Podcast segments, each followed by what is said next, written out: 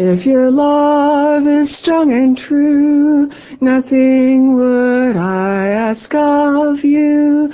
I'd set no price, I'd set no task, for your love is all I'd ask. That's the song that the shepherdess sang every day as she took her sheep out into the meadow. It's all that she had left of her mother that and the sheep and a small hut up in the mountains. She really didn't know what the words meant, but she knew that it seemed to calm her sheep, and it calmed her. The sheep were her family now, and she took good care of them. She took them out into the meadow every day to the place where the water was